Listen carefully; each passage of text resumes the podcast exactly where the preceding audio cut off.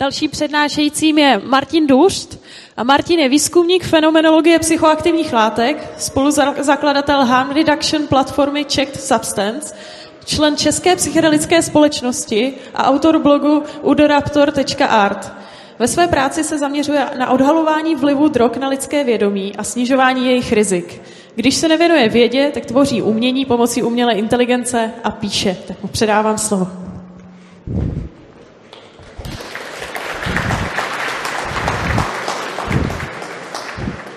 Ahoj, já jsem po nemoci, takže u toho budu trochu kašlat, ale pokusím se to omezit na minimum, aby váš divácký zážitek byl co nejlepší. Tak, psychika a duševní zdraví. Než se řekneme něco o tom, jak se vůbec psychika dají použít v duševním zdraví nebo k léčbě nějakých duševních onemocnění, tak si musíme říct, co to psychika vůbec v první řadě jsou. Já předpokládám, že spousta lidí tady o psychilikách slyšela, ví, že je to nějaká skupina drog, ale třeba neví přesně, o co konkrétně se jedná. A ono to vlastně ani tak úplně přesně vědět nejde, protože psychilika mají víc definic, liší se to člověk od člověka, s kým zrovna mluvíte, různí výzkumníci, různí politici a různý skupiny lidí používají ten termín různě. Mně osobně nejbližší takový ten tvrdě vědecký, tvrdě vědecký vymezení, který říká, že psychilika jsou agonisté 5HT2A receptoru. To je jako takový hodně složitý způsob, jak říct, že to jsou látky, které působí na specifický receptor v mozku, na který taky působí serotonin, protože jsou serotoninu strukturálně podobný a skrz to vyvolávají své efekty. Důležitý je, že do téhle definice se vztahují jenom látky, jako je třeba LSD, meskalin, které je právě v pětlen kaktusu, o kterém mluvil Urza, eh, nebo třeba DMT nebo psilocybin nebo psilocin z lesohlávek. Jsou i jiné látky, které spadají mezi psycholika podle jiných definic, které tam nepatří podle téhle nejužší definice. A ty jiné látky jsou třeba MDMA, který tak se taky říká extáze, eh, což je empatogen, který vyvolává taky pocity blízkosti s jinými lidma, pocity euforie a tak. Je to ketamin, což je anestetikum, který se používá eh, normálně v anesteziologii a v klinické léčbě. A je to ibogain, eh, což je takový zvláštní mix tříd, protože ta látka je hrozně farmakologicky promiskuitní, tak jako si dělá s mozkem, co chce. Já tu rozšířenou definici nemám rád, ale dneska ji budu používat taky, protože nám to výrazně usnadní o tomhle tom mluvit, protože do toho tématu psychika duševního zdraví tak se právě často řadí i MDMA, i ketamin, i ibogain. Tak, no ale taky si musíme říct, proč je vlastně zkoumat v první řadě. No a to je jednoduchý, protože naše současné nástroje na léčbu duševních problémů tak jsou naprosto nedostatečný. Antidepresiva, ty stávající, jak mají malou účinnost, asi třetině lidí nezabírají vůbec, nějakému ještě dalšímu, daleko vyššímu procentu lidí zabírají částečně, mají spoustu různých vedlejších efektů, o tom se málo mluví, ale spousta antidepresiv způsobuje nebo může způsobovat trvalý problémy s libidem a se sexuálním uspokojením, o čemž tak jako lidi je jim nepříjemně o tom mluvit, ale přece je to jako závažný problém. Uh, mají často ve, velmi významný abstinenční příznak, když s člověk přestane. A navíc tady máme celý jako poměrně široký oblasti duševního zdraví, na který žádný dobrý léky vlastně ani nemáme, kromě terapie. No, jak je to z historií, tam z toho výzkumu psychilik pro duševní zdraví?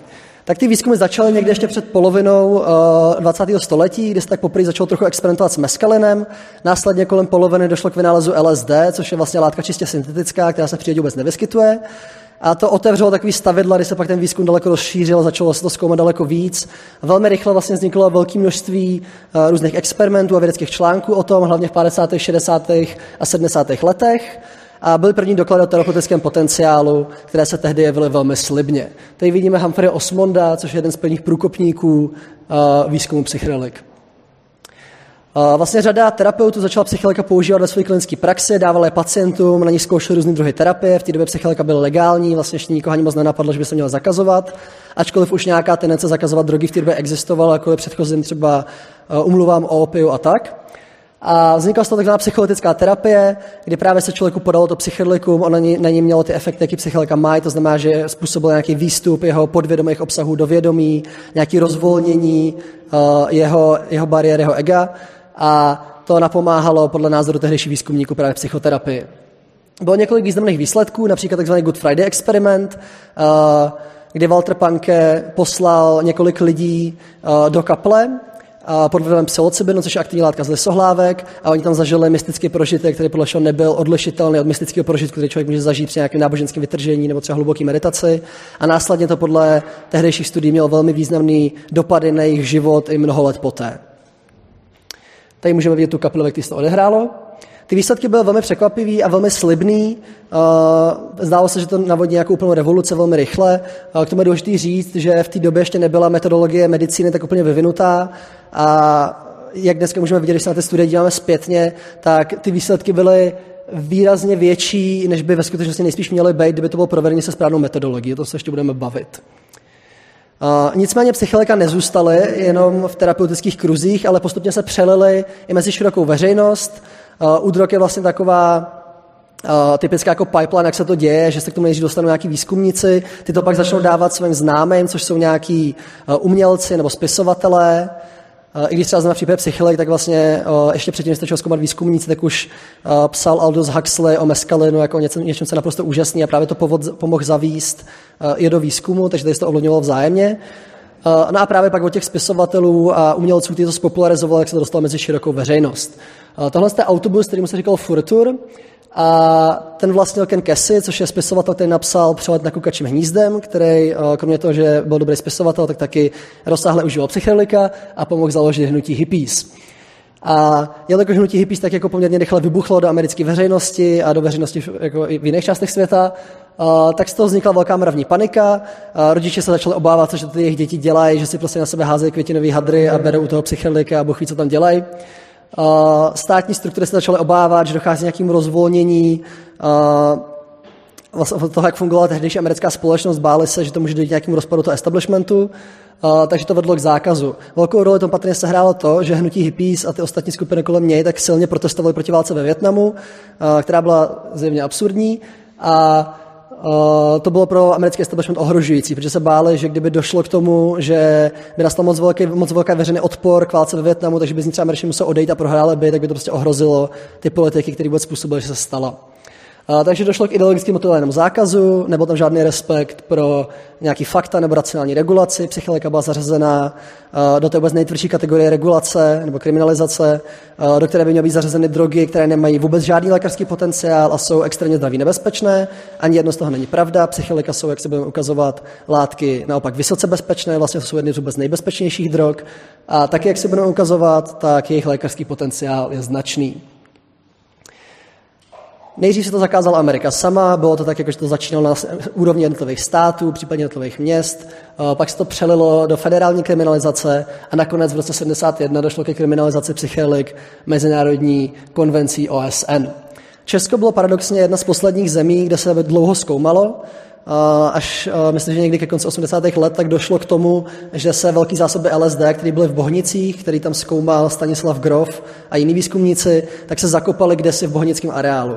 A se, šíří se legendy, že jsou zakopaný a nebyli předtím znehodnocený, že tam jako někde čeká prostě obrovský poklad LSD, kde si pod zemí. Jestli to je pravda, to se neví. Osobně si myslím, že to je nepravděpodobný, ale ne nemožný, protože výzkumníci v té době samozřejmě měli malou motivaci nějak jako zvlášť kooperovat s tím represivním aparátem, takže není nepředstavitelné, že by to tam jako možná opravdu mohli zakopat neznehodnocený, ale kdo ví. Zatím se nenašel nikdo, kdo by jako obkopal celý bohnický areál a našel to místo, kde to bylo zakopaný, ale se bohužel neví přesně, kde to bylo. Nebo možná to někdo ví, ale není to jako veřejná informace. Nicméně eh, zákaz psychilik nevydržel, nebo zákaz psychilik zatím vydržel na pořád, ale ten odliv od výzkumu nevydržel na pořád. Kolem přelomu tisíciletí tak se začíná pomalu obnovovat výzkum. V tom se hrál roli velmi významnou to ten pán, který se jmenuje Roland Griffiths. Ten zopakoval Good Friday Experiment, což byl ten experiment, že se poslali lidi do kaple, oni pak měli spirituální zážitky, které vedly ke zvýšení kvality jejich života. Dosáhnul vlastně téměř, podobný, téměř stejných výsledků, což ukázalo, že i když tam třeba byly nějaké metodologické výsledky v těch starých výzkumech, tak to nebylo tak, že by to celý byl nesmysl. A i díky tomu a díky dalším podobným výsledkům, tak se začal pomalu obnovovat výzkum psychedelik. Nejdřív to šlo tak jako postupně, dneska už je ten výzkum vlastně zase běží velmi rychle a vzniká obrovské množství nových výzkumů. Pak to taky sehrála roli tzv. MAPS, což je multidisciplinární asociace pro psychedelická studia, která se mnoho a mnoho let zasazuje o výzkum MDMA v léčbě PTSD. A, takže, jak jsem říkal, postupně došlo k tomu, že vznikly pozitivní výsledky. nyní se už ty studie konečně začínají dělat, takže mají moderní metodologii, což znamená, že mají nějakou kontrolu placebem. To je, že jedna skupina lidí dostane tu aktivní látku, druhá skupina lidí dostane, dostane nějakou vodu nebo prostě něco, co se jakoby tváří, že to aktivní látka, ale ve skutečnosti není. A pak se porovnává, jaký efekt má ta skupina, která dostala tu látku a ta, která ho nedostala. A když je mezi těmi rozdíl, tak se zdá, že ten efekt skutečně pochází od té aktivní látky a nepochází jenom od toho placebo efektu. Placebo efekt může být velmi silný, Někdy se stává právě, že i ta, aktivní, i ta skupina, která je zaslepená placebem, když to třeba jenom voda nebo něco, tak stejně tak jako mírně halucinuje třeba, protože si myslí, že dostalo to psychedelikum. Takže ten efekt může být opravdu velmi silný a právě proto je potřeba to takhle, takhle zkoumat pomocí, pomocí toho placeba, protože člověk, když si myslí, že dostává léčivo, tak je schopný si sám na sobě vytvořit velmi silný, opravdu jako terapeutické efekty. Eh, dále tam dochází k tomu dvojitému zaslepení, kdy nejenom, že ten člověk, který dostává tu aktivní látku nebo to placebo, tak neví, co dostal, ale neví to ani ten výzkumník, který to podává. To se dělá různýma metodama, že to připravuje jiný člověk, než to pak podává a tak. A samozřejmě dneska už máme daleko pokročilejší statistické metody, jsme měli v 50. letech, takže jsme schopni odfiltrovat spoustu různých vlivů, které jsme předtím schopni odfiltrovat nebyli, což můžou být nějaké demografické vlivy a různé takové podobné věci. Tady vidíme prstík, jak ukazuje na, klinic, na klinickou studii, protože je potřeba dělat co největší množství klinických studií. Ta věda ještě pořád není vyřešená tak úplně, ale zdá se, že pozitivní výsledky tam jsou. V dnešní době teda dochází k tomu, že je o to i výrazně větší zájem soukromých firm. Tady je třeba Compass Pathways, tak je vlastně jedna z největších, největších psychických startupů v dnešní době, který se zasloužil o rozvoj psilocybinové terapie mimo jiný. Jsou nějaké snahy legalizovat psychedelika, jak je legalizovat pro rekreační užívání nebo prostě pro běžného člověka, tak primárně o to je legalizovat pro účely právě terapie. To je tak jako napůl úspěšný, ještě si budeme říkat. A výzkum se teda utěšeně rozšiřuje dál a vypadá to, že nehrozí dohlední době, že by došlo opět nějakým takovým utnutí, jako v těch 70. letech. Tak a teď už si teda něco řekneme o tom, jestli teda psychedelika můžou nebo nemůžou pomoct uh, s duševníma onemocněníma. Takže to hlavní téma je psychilika deprese. Deprese zasahuje stovky milionů lidí po světě, extrémně snižuje kvalitu života a je považována Mezinárodní světovou zdravotnickou organizací za jeden z, jednu z hlavních uh, příčin uh, lidského utrpení na světě. A proto ty účel se primárně zkoumá psilocybin, což je aktivní látka z lisohlávek, který můžeme vidět tady. Tohle jsou ty, co rostou u nás. A taky se na to zkoumá ayahuasca, což je vlastně nápoj uh, středoamerických a jihoamerických indiánů, uh, ve kterém je DMT, dimethyltryptamin, což je velmi silný přírodní psychelikum pocházející z několika různých druhů rostlin, ale tohle psychelikum není normálně aktivní, když to člověk dá orálně. Když ho sní, tak on má v těle enzymy, které jsou určené k odbourávání serotoninu a jiných podobných neurochemikálií a ty by ho rozložily a bylo by neaktivní. Takže se typicky kouří, a když se kouří, tak prostoupí tak rychle do mozku, že, že ten efekt není tak silný a nějakou dobu aktivní je. Uh, nicméně v ayahuasce indiáni už před mnoha lety přišli na to, že když se vezme inhibitor monoaminooxidázy, tedy inhibitor toho enzymu, který způsobuje neaktivitu DMT orálně, a přimíchá se do toho nápoje, protože ten se taky, tyhle látky se taky vyskytují normálně v přírodě v různých rostlinách, tak jde vytvořit nápoj, který je orálně aktivní, a to je právě ayahuasca. Ayahuasca se připravuje laboratorně a zkoumá se právě pro účely léčby deprese.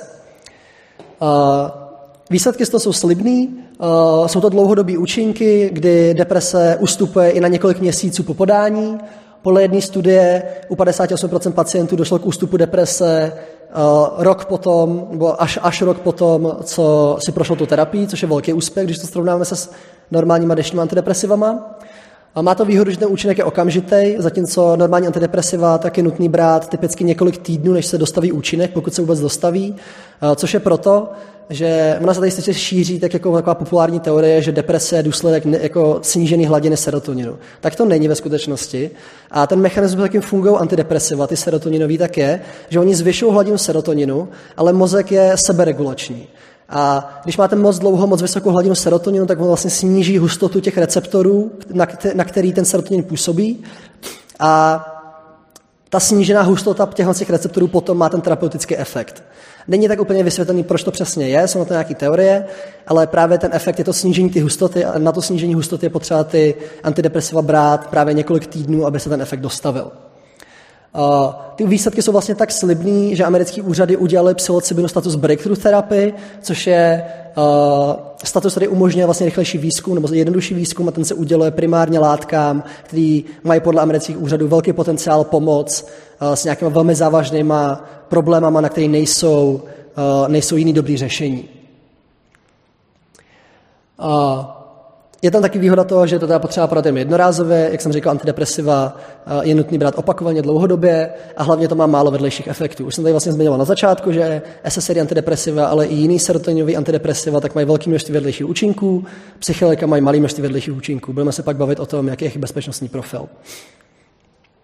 Pak se taky zkoumají v paliativní péči, protože bohužel, nebo no, bohužel, nám se podařilo protáhnout dílku života lidského na nepřirozeně dlouho v vozovkách řečeno, což vede k tomu, že sice lidi naštěstí neumírají na věci, jako, je, jako jsou praví neštovice a různé, nebo různý podobné jako problémy, ale spousta lidí se dožívá vysokého stáří, během kterého pak trpí, když už jsou jako opravdu hodně nemocní, leží v nějakém hospicu a jsou vlastně pod paliativní péčí. A často ty lidi trpí tím, že mají depresi nebo úzkost z toho, že vědí, že jsou na konci života, vědí, že budou umírat ještě nějakou dlouhou dobu, ale nejsou se schopni smířit s tím, že se vlastně blíží konec jejich života a že nevědí, co po něm bude následovat nebo třeba mají pocit, že jejich život nebyl naplněný, že vlastně nestihli ty věci, které chtěli stihnout a tak. Uh, pro tohle to má jak LSD, tak psilocybin velmi pozitivní výsledky. Dneska už se používá hlavně psilocybin, LSD se obecně v terapii tolik nepoužívá, protože LSD působí hodně dlouhou dobu, působí i kolem 12 hodin nebo třeba díl, zatímco psilocybin působí jenom 6 hodin. A jak pro toho pacienta, tak pro terapeuta je velmi náročný aby ta látka působila takhle dlouho, protože ten terapeut tuto pacienta musí být celou dobu a přece jako 12 hodin psychického prožitku, tak je jako náročný. Myslím, že každý tady, kdo měl LSD, což tady asi někdo je, tak tohle to ví. Opět jsou zde velmi slibné výsledky. Podle některých studií to pomůže 80% pacientů, což je jako dost úžasný, vzhledem k tomu, že ostatní metody léčby jako paliativního distresu tak zdaleka takovou účinnost nemají. A má to zase tu výhodu, že to působí hnedka. Když máte člověka, který umírá v bolestech a v úzkostech, tak prostě nechcete čekat jako několik týdnů, až mu zabere klasický antidepresivum. Zatímco ten psilocybin nebo jiný psychedelikum tak nabízí výhodu, že zabere hned a tomu, tomu člověku se dostane ta úleva, kterou potřebuje okamžitě a tím pádem může prožít třeba ty poslední týdny života nějak důstojně a bez utrpení, nebo třeba s menší mírou utrpení. Zatímco to normální antidepresivum tak by třeba nezabralo předtím, než on umře. Pak je tu další rozměr, což je psychilika a léčba závislostí. Léčba závislostí v dnešní době je velký téma, na který vlastně nemáme dobrou odpověď. Uh, jsou nějaké úspěchy se substituční terapií opioidů, uh, nicméně substituční terapie pořád není ideální, protože spousta lidí pak na těch substitucích, na těch lékách, které bere na místě těch opioidů, zůstává vlastně závislá po, po buď dlouhé roky nebo třeba celý svůj život. Uh, psychilika, v tom případě primárně ibogain, tak nabízejí naději v tom, že je možný tu závislost opravdu jako utnout a člověk už pak nebude dál užívat žádnou další látku. Uh, tam je důležité, že vlastně ibogaine má patrně schopnost potlačovat přímo abstinenční příznaky, že tam nejde jenom o to, že odstraní jako tu potřebu nějak psychologickou po té droze, ale odstraní i tu fyzickou potřebu, což výrazně usnadní pak ten proces toho odstřižení se právě od toho opioidu. Když člověk závislý na heroinu a snaží se s ním přestat, tak z mojí osobní zkušenosti někoho, kdo s takovými lidmi často pracuje, tak jeden z velkých problémů, který ty lidi mají, je, že oni jsou sice hodně motivovaní přestat, ale třeba ty fyzické jako symptomy abstinenční jsou tak silný, že to prostě nedokážou a potřebují si ulevit, takže si znovu dají tu drogu a pak samozřejmě, když se jako rozhodnu přestat, ale pak to znovu užívám, tak je jako velmi snížená šance, že se mi povede s tím opravdu přestat.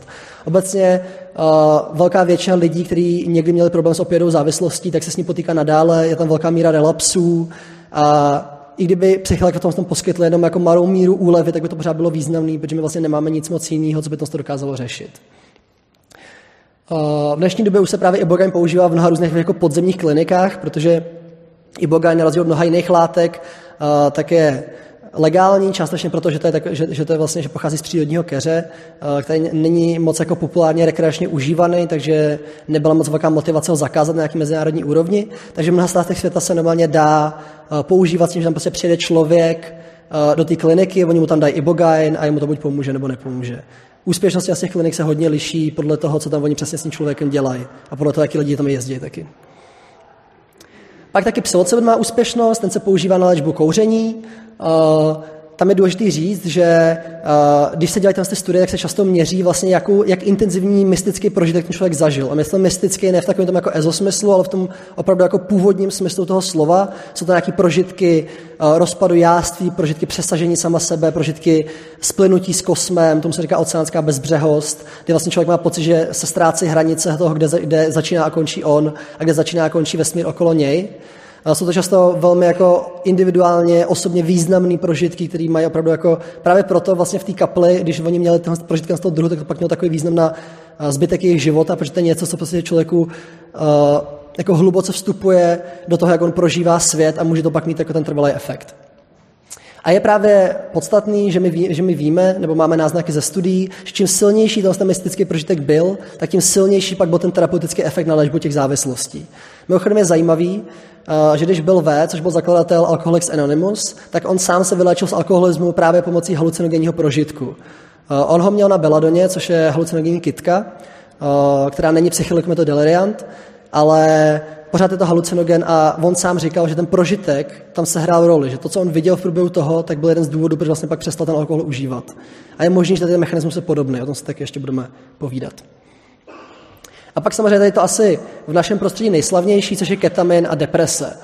Deprese má mnoho druhů, Uh, jeden z těch nejvíc problematických tak je takzvaná treatment resistant depression, neboli rezistentní deprese, což je deprese, na kterou nezabírá žádná současná léčba. Ať už je to uh, nějaký podávání antidepresiv, ať už to je nějaká sofistikovaná terapie, nic z toho nezabírá. Jsou prostě lidi, kteří mají depresi a my vůbec nevíme, co s tím máme dělat. Ketamin má velmi dobrou efektivitu právě u lidí, kteří trpí tou depresí, kterou jinak je obtížný léčit. A má výhodu, že ty efekty nastupují extrémně rychle, v řádu jednotek hodin. Znamená, že máme člověka, který třeba uh, který fakt jako vypadá, že už je úplně jako na konci sil, úplně zničený tou depresí, tak mu ten ketamin může poskytnout prakticky okamžitou úlevu, pokud se podá správně.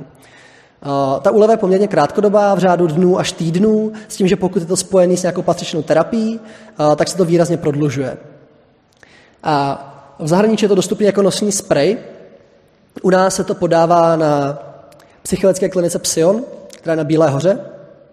Byla vůbec první v Evropě otevřená, která umožňuje ketaminovou terapii. V dnešní době u nás už pro většinu lidí hradí ketaminovou terapii pojišťovna, takže je to poměrně dostupný. Není to úplný hrazení, pokud se nepletu, člověk si to musí částečně doplatit, ale ta dostupnost to se výrazně zlepšila v posledních letech. Tady můžeme vidět eh, část týmu lidí, kteří na, na Psionu pracují. A kromě toho, že se ketamin používá na léčbu depresí, tak se experimentuje s léčením různých jiných potíží, jako jsou třeba právě poruchy příjmu potravy. Uh, ketamin má výhodu, že na rozdíl od vlastně těch klasických psychelik, tak už je to zavedený léčivům, což velmi usnadňuje jeho předepisování na věci. Jakmile máte zavedený nějaký léčivům pro léčbu něčeho, tak je možný ho takzvaně off-label předepsat na něco jiného. Pokud má ten lékař důvěru v to, že by to mohlo tomu pacientovi pomoci. A zároveň to má výhodu v tom, že se nemusí zkoumat, jestli je bezpečný nebo ne, protože my víme z předchozích klinických studií, které se dělaly právě pro potřeby ketaminu jakožto anestetika, že bezpečný je.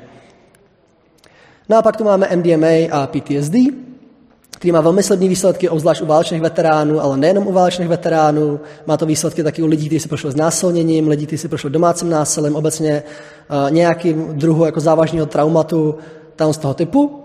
Eh, MDMA umožňuje to trauma znovu nějak prožít v nějakém bezpečném kontextu, který není ohrožující, umožňuje to člověku se smířit s tím, že to trauma nějak nastalo a zaintegrovat ho zpátky do svého života, umožňuje to podívat se na sebe, bez toho člověk jako pokřivený tím prismatem toho traumatu a ty výsledky jsou velmi, dobrý, velmi dobrý. Opět, stejně jako psilocybin pro depresi, tak MDMA obdrželo pro PTSD breakthrough therapy status, to znamená, že ho americký úřady považují za výjimečně dobrou léčbu pro výjimečně problematickou potíž.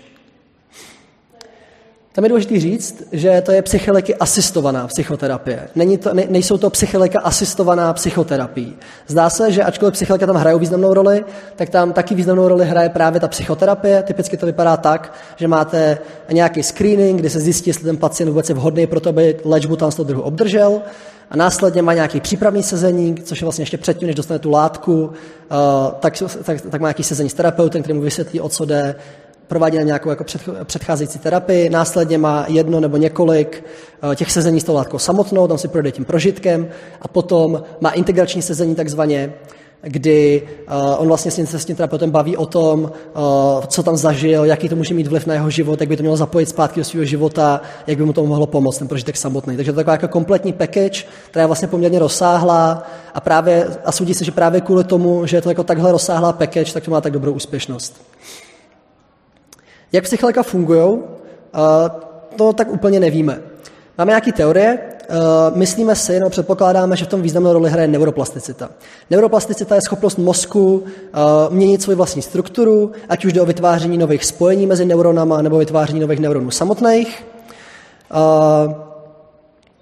To normálně jako mozek umí dělat i bez psychelik, ale psychelika tu schopnost navozuje ve výrazně vyšší míře. Což je důležitý, protože podle některých modelů toho, co je to deprese, co je to trauma, co je to závislost a řada jako různých podobných onemocnění tam z toho druhu, Uh, tak je to vlastně všechno svým způsobem to samé. Je to nějaký zamrznutí mozku uh, nebo ustrnutí mozku v nějakém, v nějakém pevném stavu, ze kterého se sám nedokáže vyvíst. Tady je to ilustrovaný a vlastně tím obrázkem takové energetické hladiny mozku, kdy si můžeme představit ten jako duševní stav jako tu kuličku, která tam jako jezdí tou zvlněnou krajinou a ona pak někde tamhle třeba zapadne do nějakého jako moc hlubokého údolí, který už je tak hluboký, že se nedokáže vyjet ven. A v rámci té metafory, tak to, co ty psychilika dělají, že vlastně jako sploštěj tu, tu energetickou krajinu a ta kulička tam pak může jako snadněji zvět ven z těch hlubokých údolí, ve kterých by byla zaseklá a tím pádem se může dostat třeba z té deprese nebo z toho traumatu. Taky víme, že v tom hraje roli tzv. default mode network. Default mode network je mozková síť. Mozková síť je vlastně takový mozkový orgán vyššího řádu. Když máte jednotlivý mozkový centra, tak ty nefungují ve váku, ale oni spolu vzájemně komunikují. A tím, jak jsou propojený, tak vytváří vlastně právě nějakou mozkovou síť, takový jako vyšší mozkový orgán. A default mode network tak je vlastně síť jako defaultního módu, která je zaplá nebo která je primárně činná, když člověk zrovna nedělá žádnou specifickou činnost. Když já budu teďka sedět tady prostě na okraji pódia, tady ještě nebudou žádní lidi a budu tak jako vágně uvažovat, tak nejspíš zaplá bude. A ona se podílí právě na duševním cestování v čase, což je nějaké vzpomínání na minulost nebo modelování budoucnosti a podílí se taky na prožitcích vlastního jáství. Jo, taková ta, ten příběh, co si já vyprávím vlastně o sobě, pro sebe, který vytváří jako moji osobní identitu, tak ten nějak je zásadně spojený právě s tou mozkovou sítí.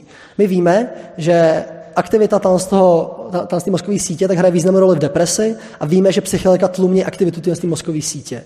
Což je zajímavý, protože to jako nejspíš nebude náhoda a zdá se, že tohle je jeden z, jako z mechanismů toho terapeutického účinku.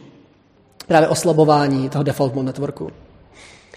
No a pak se tady samozřejmě e, jako nabízí, že tam hraje nějakou roli ten prožitek samotný. Na to jsou také takové dvě myšlenkové školy. Jedna z nich, kterou zastávám třeba já, a myslím si, že většina výzkumníků psychedelik, tak je, že ten prožitek samotný hraje významnou roli. Že to, co se v něm projeví, právě ty obsahy z podvědomí, které vystoupí na povrch, takže jsou zásadní pro tu léčbu. Tomu by právě napovídalo i to, že čím silnější je ten mystický prožitek, tak tím silnější jsou v některých případech ty terapeutické efekty, jako třeba u těch závislostí, jak jsme se říkali. Podle jiných lidí, typicky to jsou takový ty, nechci jako říkat starý struktury, ale takový ty lidi, kteří jsou víc jako zaměřený na takovou jako tu lékovou jako medicalizaci těch duševních potíží, kteří vlastně mají představu, že ideálně, když člověk vezme nějakou pilulku, ta udělá konzistentně vždycky to samý a nebude dělat nic jako netradičního nebo netypického, což samozřejmě psychilika jako jsou naprosto nekonzistentní ve svých efektech a každý, každý trip je jiný, každý člověk zažije něco jako jiného, osobitého, tak jim se to nepozdává a považují vlastně ten subjektivní prožitek za nějaký spíš takový vedlejší efekt, který by bylo ideální úplně odstranit. O tom se tak ještě budeme říkat. Kdo z nich má pravdu, těžko říct. Já si samozřejmě myslím, že pravdu máme my, kteří si myslíme, že to má jako zásadní efekt, ale je možné, že se v budoucnu ukáže, že pravdu nemáme. Co se týče bezpečnostního profilu psychedelik, tak ty klasický psychedelika podle vlastně té úzké definice, jak jsem říkal na začátku, což je teda LSD, psilocin nebo psilocybin z lisohlávek, Uh, tam se uvádí obojí, protože vlastně psilocybin i psilocin se v nich vyskytují obě ty látky, ale psilocybin sám je neaktivní a pak až v těle se změní ve psilocin. Ty látky jsou si blízce chemicky podobné. Uh, taky DMT a mescalen právě z pejotlivého kaktusu, tak to jsou výjimečně bezpečné látky. Uh, prakticky s nimi není možné se předávkovat, dokonce jsou známé případy, kdy si někdo splet LSD s kokainem a prostě vyšňupal lajnu LSD. Kokain je aktivní v desítkách miligramů, LSD aktivní v desítkách až stovkách mikrogramů, to znamená, že tak jako stokrát až tisíckrát silnější. To znamená, že prostě ty lidi vyšňupali třeba pět tisíc dávek LSD a byli v pohodě. Nebo v pohodě taky jako relativní. V některých případech skončili v nemocnici, nicméně to přežili. Není moc jako jiných tříd drog, než jsou psychedelika, kde byste mohli jako vyšňupat pět tisíc dávek a přežít to. Kdybyste to udělali s heroinem, tak jste víceméně okamžitě mrtví, kdybyste to udělali prostě s metamfetaminem, tak jste víceméně okamžitě mrtví. Jo? To je jako velmi zvláštní jako úroveň bezpečnosti. Ty rizika jsou vlastně hlavně behaviorální, to znamená, že se může stát, že člověk, který je pod tripem, tak prostě, já nevím, omylem spadne z okna nebo omylem vběhne do silnice nebo něco takového. Samozřejmě, když se to stane, tak média se toho chytějí a začnou hrozně omílat, ha, ha, ha, prostě pod nebezpečné drogy, mladík skočil z okna. Jo, jako ono se to stává, ale nestává se to moc často. My prostě máme nějaký jako statistický přehledy literatury a víme, že těch jako případů je popsaný velmi omezené množství, když to srovnáme s tím, že psychilika jako užívají desítky milionů lidí nebo užili desítky milionů lidí v průběhu posledních prostě 70 let třeba. Uh, navíc tohle, když máte, když máte sitera, což je člověk, který vás dává pozor v průběhu toho prožitku, tak ten by vám jako měl zabránit z toho okna skočit. By jako neměl sedět a dívat se, jak jako skáčete ven a měl by vás jako chytit a stáhnout zpátky a říct jako, hele, možná to není dobrý nápad, že Když vás nechá skočit z okna, tak je to možná spíš problém jako špatného výběru sitera, než ty látky samotný. Je tam nebezpečí špatné integrace, proto se vlastně klade důraz na ty integrační sezení, ty psychologické terapii, kdy vy nejdří, kdy, kdy vlastně, když byste neměli ten proces toho znovu začlenění toho vhledu sami do sebe, do toho, co to pro vás znamená, nějaký do jakého vašeho běžného života mimo ten prožitek, tak by se teoreticky mohlo stát, že byste v tom vynořilo třeba něco traumatického v tom prožitku, ono jak to otevírá podvědomí, tak to může vystupovat jako obsah všemožného druhu, některý třeba i dost nepříjemný pro některé lidi. A když by se tam nepodařilo to do sebe začlenit, tak tam teoreticky může docházet nějakému rozvoji traumatu. Nicméně ani tohle patrně není vážný nebezpečí, protože máme velké populační studie, ze kterých vychází, že psycholika nepoškozují ze statistického hlediska duševní zdraví. Podle některých ho naopak trochu zlepšují. Ta debata není tak úplně dokončená, řeší se tam, jestli ta metodologie jako byla správně provedená a tak, ale zdá se, že nedochází k nějakému výraznému poškození duševního zdraví. Kdyby to riziko nějaký traumatizace psychilikama bylo velký, tak by se v tom nejspíš projevilo. A s tím právě hraje roli, nebo s tím se pojí ten koncept setu a settingu, kdy set je nějaký nastavení mysli, s jakým jdete do té zkušenosti a setting je prostředí, ve kterém tu látku berete. To se jako týká všech drog, nejenom psychedelik, ale psychedelik je to jako takový nejsilnější. A prostě, když nejste v dobrém duševním stavu a nemáte bezpečný prostředí, tak byste ty látky neměli brát. Nicméně většina těch rizik se pojí primárně uh, k nějakému rekreačnímu uživateli. Když jste v té nemocnici, vlastně, kde vám podávají, nebo v tom institutu, kde vám podávají to psychologickou jako léčbu, tak tam máte prostě vytvořený jako perfektní prostředí. Jo? To ani, ani se to nepodává vlastně takových těch jako suchých nemocničních pokojích, ale jsou na to často vytvořený speciální pokoje, které jsou hezky vyzdobený, jsou udělané tak, aby byly komfortní, máte tam nějakou pohodlnou postel, neustále na vás dává pozor prostě lékař, který je navíc vycvičený terapeut pro práci s těma stavama, takže je jenom jako malá šance, že by se stalo, že byste měli nějaký zvlášť nepříjemný prožitek. Bad tripy se stávají rekreačním uživatelům poměrně běžně, ve studiích se moc často neobjevují, právě proto, že tam je vynikající seta setting. Uh, ohledně jiných psychedelik, jako je třeba 25x MBOME, AMT nebo Bromo Dragonfly, což jsou sice taky klasický psychedelika, ale nejspíš se farmakologicky trochu lišej, tak ty tak bezpečný nejsou. Nima se dá předávkovat, některý z nich právě jako různý ty NBOMy, tak mají smrtelnou dávku jenom v několika násobku aktivní dávky, což je nepříjemný a nebezpečný. Uh, nicméně tyhle látky se z pochopitelných důvodů nepoužívají v terapii. Jo, my máme k dispozici prostě doslova stovky různých psychedelik, takže máme poměrně jako volnou možnost se vybrat ty, který, ty, který víme, že jsou bezpečný a používat ty, namísto aby jsme používali nějaký nebezpečný. A obecně tam je nějaký riziko spouštění psychos, kterým nikdo tak úplně nerozumí. Je popsán nějakých jako individuálních případů, že to může stávat, ale nikdo neví, jestli je tam opravdu taková kauzalita, že to spustilo ty psychelika v tom smyslu, že zatím ono opravdu jako stálo to psychelikum. Může se stát taky, že to jenom jako vznikne zhruba ve stejnou dobu, protože Uh, počátek experimentování s drogama nebo s psychilikama tak jako zhruba časově zapadá do stejné doby, jako se typicky rozvíjí potíže tam z toho druhu.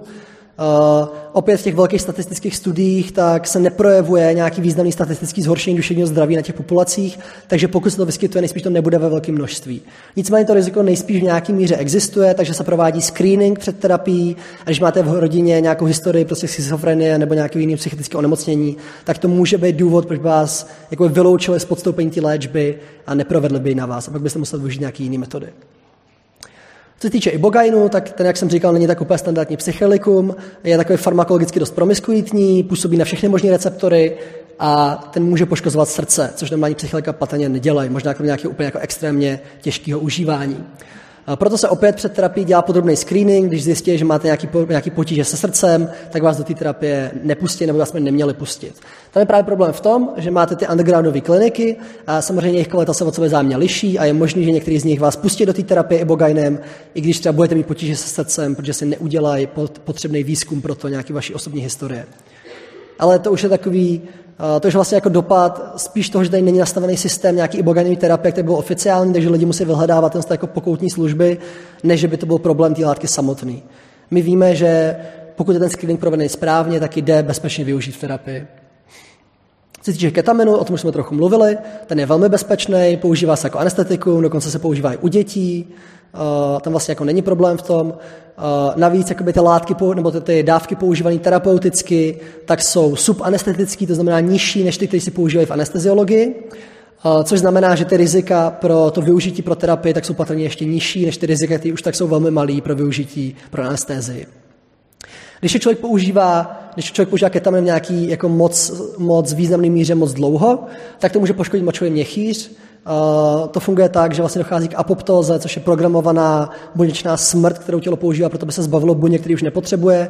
Uh, právě buněk, který uh, jako lajnují ten, močo, ten močový měchýř, tu sliznici nebo ne sliznici, prostě tu stěnu.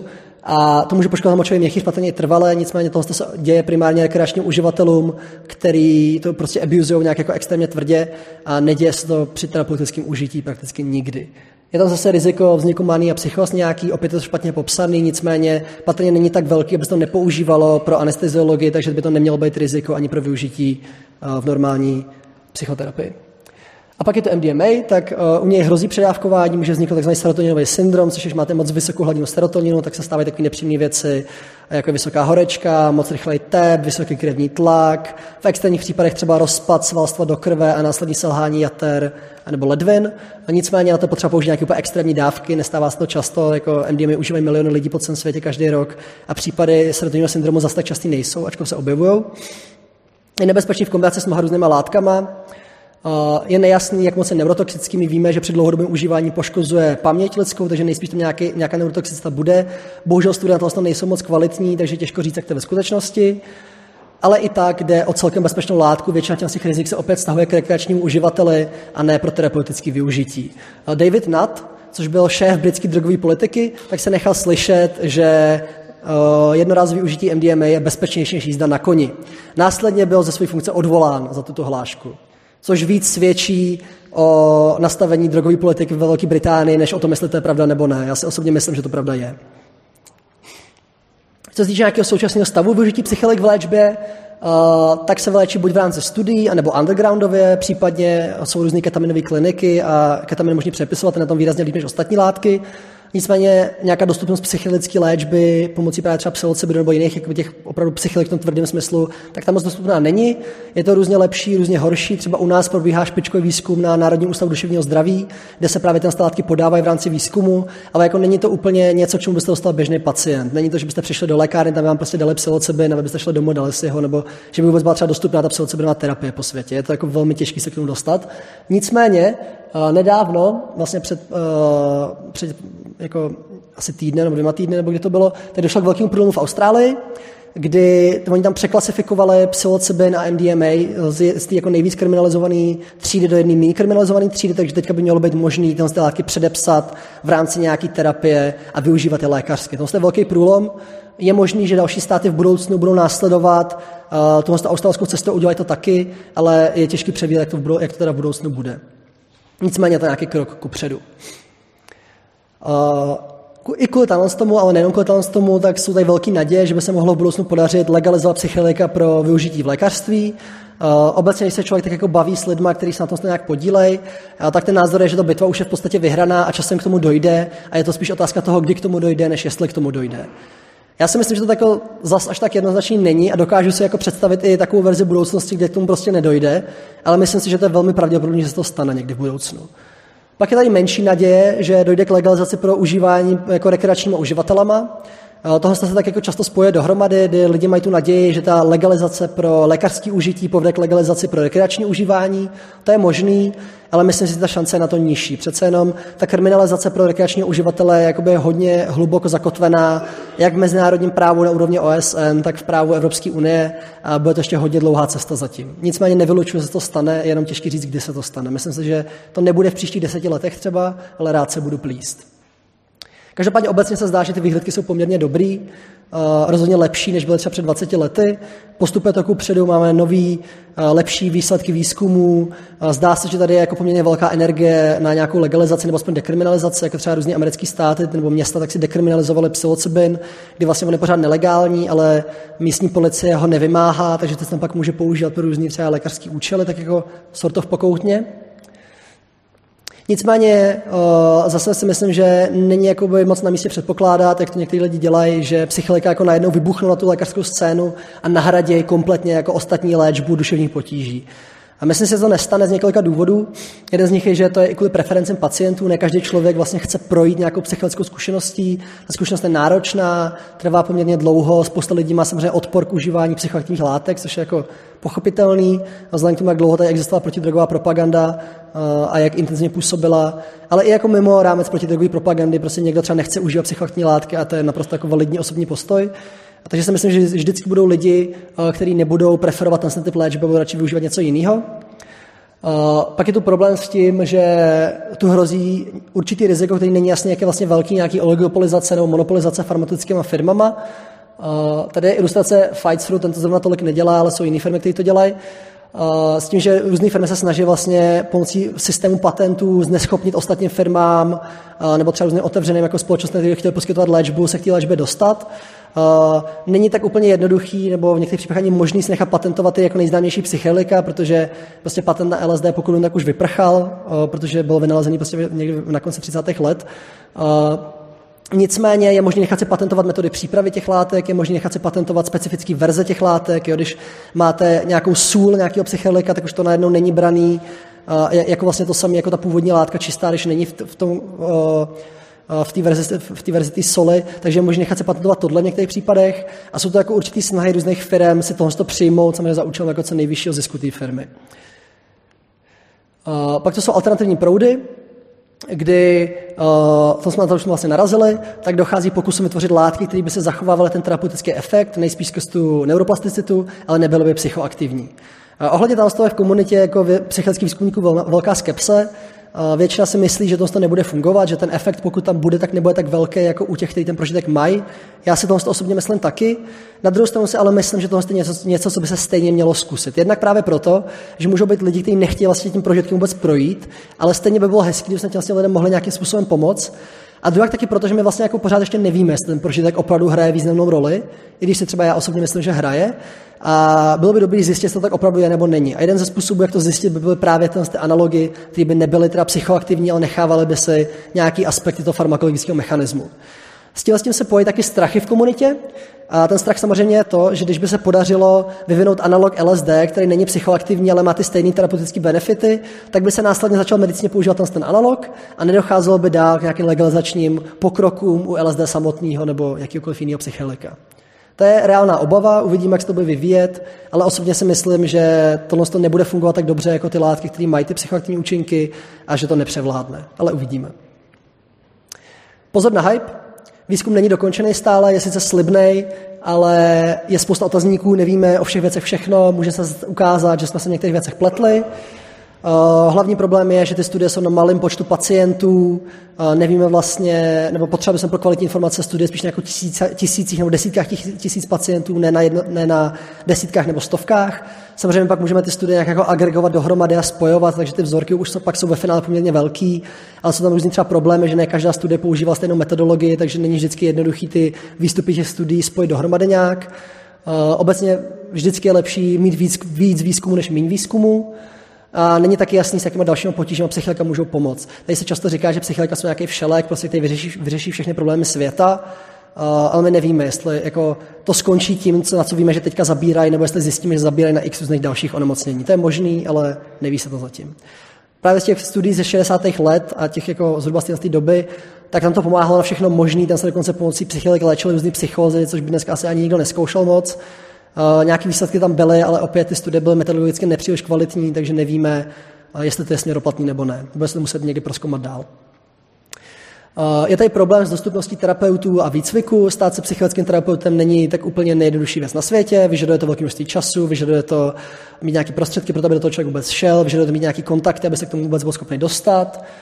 Uh, takže a navíc jakoby, ten proces je pomalej a dlouhý, takže ten jejich počet nezrůstá dostatečně rychle, takže i kdyby najednou teďka se zlegalizuje psychelika pro účely léčby, tak bychom stejně vlastně neměli kapacity na to pokrýt všechny potřeby všech pacientů pomocí těch terapeutů, co máme momentálně k dispozici. A jsou tam problémy s nějakýma kontraindikacemi, jak jsem říkal, tak když máte prostě schizofrenii, tak, na vás, uh, tak pro vás psychelická léčba asi nebude to pravý ořechový. Je možné, že se budoucnu objeví ještě nějaké další kontraindikace, to se musí zase dál proskoumat.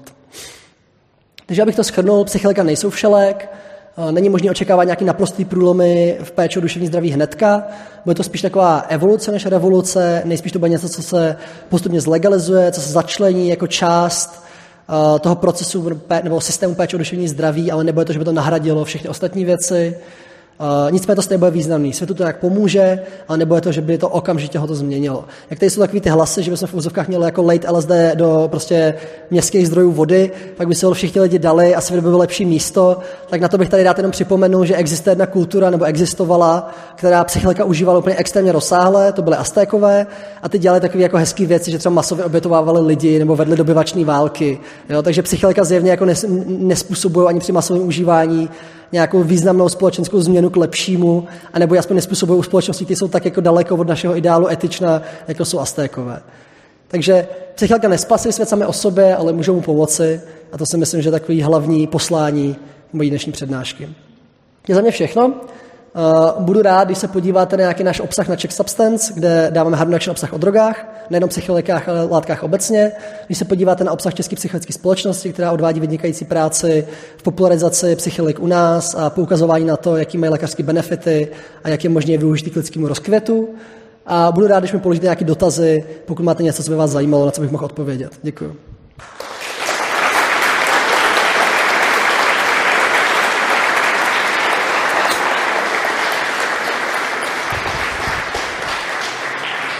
Děkuji Martinovi za skvělou přednášku. Vidím, že už se hlásí lidé z dotazy, tak budu nosit mikrofon. Já bych se rád zeptal, jaký je váš osobní pohled na uh, microdosing a jestli vůbec tato, um, tento způsob léčby by měl smysl nebo nějaký efekt u psychedelik. Děkuji. Jo. Můj náhled na to je, že to vlastně nikdo pořádně neví. Tady byly takové jako dvě fáze, nebo tři fáze studií. Ta úplně první byla zase těch někdy 60. letech prostě, kdy to mělo jako hrozně pozitivní výsledky. Pak vlastně po obnově, po té psychologické renesanci, tak se jako začaly vycházet lepší studie, které stále měly pozitivní výsledky, ale pokud se nepletu, tak v poslední době vychází spíš studie, které s tím staví jako tak jako negativně a tváří se, že to je hlavně placebo. Takže my jakoby nevíme, je to něco, co by se mělo víc proskoumat. Těžko říct. Je tam ještě jako taky problém, že některý psychologika, tak kromě toho, že agonizují 5HT2A receptor, tak taky agonizují 5HT2B receptor, což je receptor, který je hodně jakoby geneticky podobný. A ten receptor při své dlouhodobé aktivaci tak může způsobovat takzvaný valvulopatie, což je poškození srdce takového specifického druhu. A když člověk normálně bere psycholika rekreačně nebo lékařsky, tak to nemá žádný efekt. Ale když by, když by bral prostě psilocybin každý den po dobu, nevím, desítek let třeba, tak by je možný, že by se to začalo nějak projevovat. To taky není proskoumaný, takže nedokážu říct, jestli to je reálný riziko, ale uvažuje se o tom, že by to možná mohlo být riziko v budoucnu.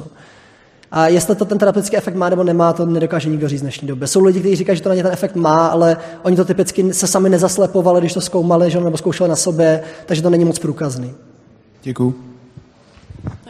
Tak tady vzadu. Děkuji za slovo. Měl bych dotaz v souvislosti s novými psychoaktivními látkami, jako je kratom, HHC anebo research chemicals. Teď probíhají snahy digikomunistů na návrhy v podstatě na nějaký blanket ban, jako po vzoru Holandska a podobně. Myslíte si, Eh, jak proti tomu bojovat, nebo jaká je budoucnost Research Chemicals v České republice? Myslíte si, že v případě, že by došlo k nějakému blanket banu, kdyby byly zakázány i všechny analogy do budoucna a nebylo by potřeba v podstatě vydávat eh, ty nové nebo aktualizovat ty seznamy, co by to znamenalo? Jo, já tady nejdřív osvětlím, co to jsou vlastně Research Chemicals. Research Chemicals to je takový jako fancy název pro moderní analogii typicky starších psychoaktivních látek. Třeba DMT nebo psilocybin, tak jsou prostě látky, co lidi užívají jako stovky nebo možná tisíce let od nich existují odvozený různý nový látky, jako třeba DET, nebo DPT, nebo DIPT a všechny další takovýhle.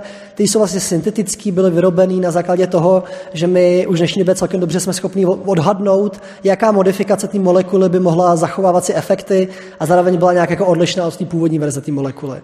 To se dneska prodává na vlastně takové šedé zóně volně na internetu. Řada z nich je u nás legální, v jiných státech třeba tak moc legální nejsou. Uh, jestli bude nějaký blanket ban, Thailand z toho těžko říct. Jako Německo se snaží už, já nevím, jak dlouho zakázat LSD a furt se jim to nepovedlo ještě. Oni mají sice zakázaný LSD a mají zakázaný prostě 1P LSD, což je látka, která se v těle rozpadne na LSD a mají zakázaný ALD52, což je zase látka, co se rozpadne na LSD a x dalších analogů, ale prostě asi tak jednou za dva roky tak někdo vymyslí nový analog, který není pokrytý tím jejich blanket banem a obejde ho. Uh, tohle je jednoduchý udělat, jako mě osobně napadá asi 50, který by takhle seděli. Uh, nevím, proč vlastně jako tomu, je možný, jestli jako německý politici nejsou schopní prostě vymyslet funkční blanket ban, nebo jestli tam jsou nějaký jiný problém, do toho nevidím. Myslím si, že je velmi těžký zakázat všechny jako RCs obecně. Ale myslím si, že je poměrně jednoduchý zakázat ty, kteří jsou dneska populární. A to, že se to zatím nestalo, tak je taková jako otázka toho, že tomu vlastně politici moc nerozumějí a není moc velká jako motivace zakazovat látky, co nejsou moc široce, široce užívané a tak. Co se týče kratomu a HHC, tak v dnešní době se připravuje model, novela tzv. psychomodulačních látek, kterou připravují lidi kolem Jindřicha Vobořova, což je vlastně národní drogový koordinátor. Jejich cílem je vlastně umožnit racionální regulaci právě látek, jako je třeba kratom, aby se, jsme se vyhnuli tomu, že by byly zakázaný. Protože samozřejmě tady je taková ta klika jako Národní protidrogový centrály v úzovkách, která by nejradši zakázala všechno, co zakázat jde. A to jako není racionální. Víme, že válka proti drogám nefunguje, že prostě selhává, ničí životy a vlastně ani nevede k nějaký zvlášť jako snížený míře konzumace drog a ty rizika reálně jenom zvyšuje. Takže by bylo dobré, kdybychom to nezakázali, nějak zregulovali v podobném modu jako třeba alkohol. Myslím si, že tady ta šance je velmi dobrá na to, že to projde. A teďka ne, vlastně před pár dny bylo zasedání vlády, na kterým minister zdravotnictví se rozhodnul, že teda milosrdně dá čas na dopracování téhle novely a pak, když neprojde se němovnou úspěšně, tak pak teda kratom zakáže. Tohle to se zdá být jako špatný, ale je to vlastně hodně dobrý, protože uh, typické jako mod naší, naší, naší jako země je ty látky zakázat okamžitě a vůbec nedávat šanci na jako racionální regulaci. A myslím si, že ta, že ta novela, nebo z toho, co vím, tak je tak jakoby v daleké fázi svýho, svýho, svojí přípravy, že se to nejspíš stihne a nějak podaná bude a pak to možná projde, možná neprojde, to se uvidí. Tak. Jo, díky. Já jsem se chtěl zeptat ohledně toho srdce. Uh, já jsem myslím slyšel, že Albert Hoffman, ten, který syntetizoval LSD, tak on snad používal LSD snad až do své smrti každý den. Byla to pravda? Uh, to, to nevím, ale to by mě překvapilo, protože když člověk užívá LSD každý den, tak ono velmi rychle ztrácí efekty kvůli tzv. tachyfilaxi, což je vlastně rychlá odpověď mozku na moc velkou stimulaci receptorů, takže on je zanoří a pak to přestane působit. Takže si myslím, že on spíš jako užíval často, ale asi ho neužíval každý den. Nebo to vždycky možný, že třeba na konci života užíval každý den, to nevím, ale rozhodně ne celý svůj život. Ale třeba Alexander Shulgin, což je vlastně ten člověk, který vlastně vymyslel mnoho z těch analogů, o kterých jsme před chvílí mluvili, tak ten nakonec zemřel, pokud se nepletu, právě nějaký srdeční komplikace. A ten užíval jako obrovský množství psychelik prakticky celý svůj život. Což samozřejmě je to jako anekdotální doklad, ono to taky nemuselo mít s psychelikama nic společného, ale přece jako je to takový trochu podezřelý. Jestli ještě má někdo poslední dotaz, tak je, tamhle jsem teda ale viděla pána úplně vzadu na poslední.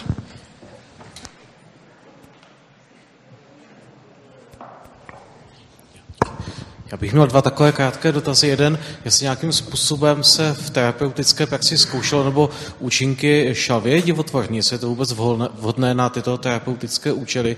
A dotaz dvě, jak jste tady zmínil vlastně, že při užívání psychedelik se teď jako za použití těch moderních prostředků vlastně zjišťuje, že tam není téměř žádná jakoby mozková aktivita.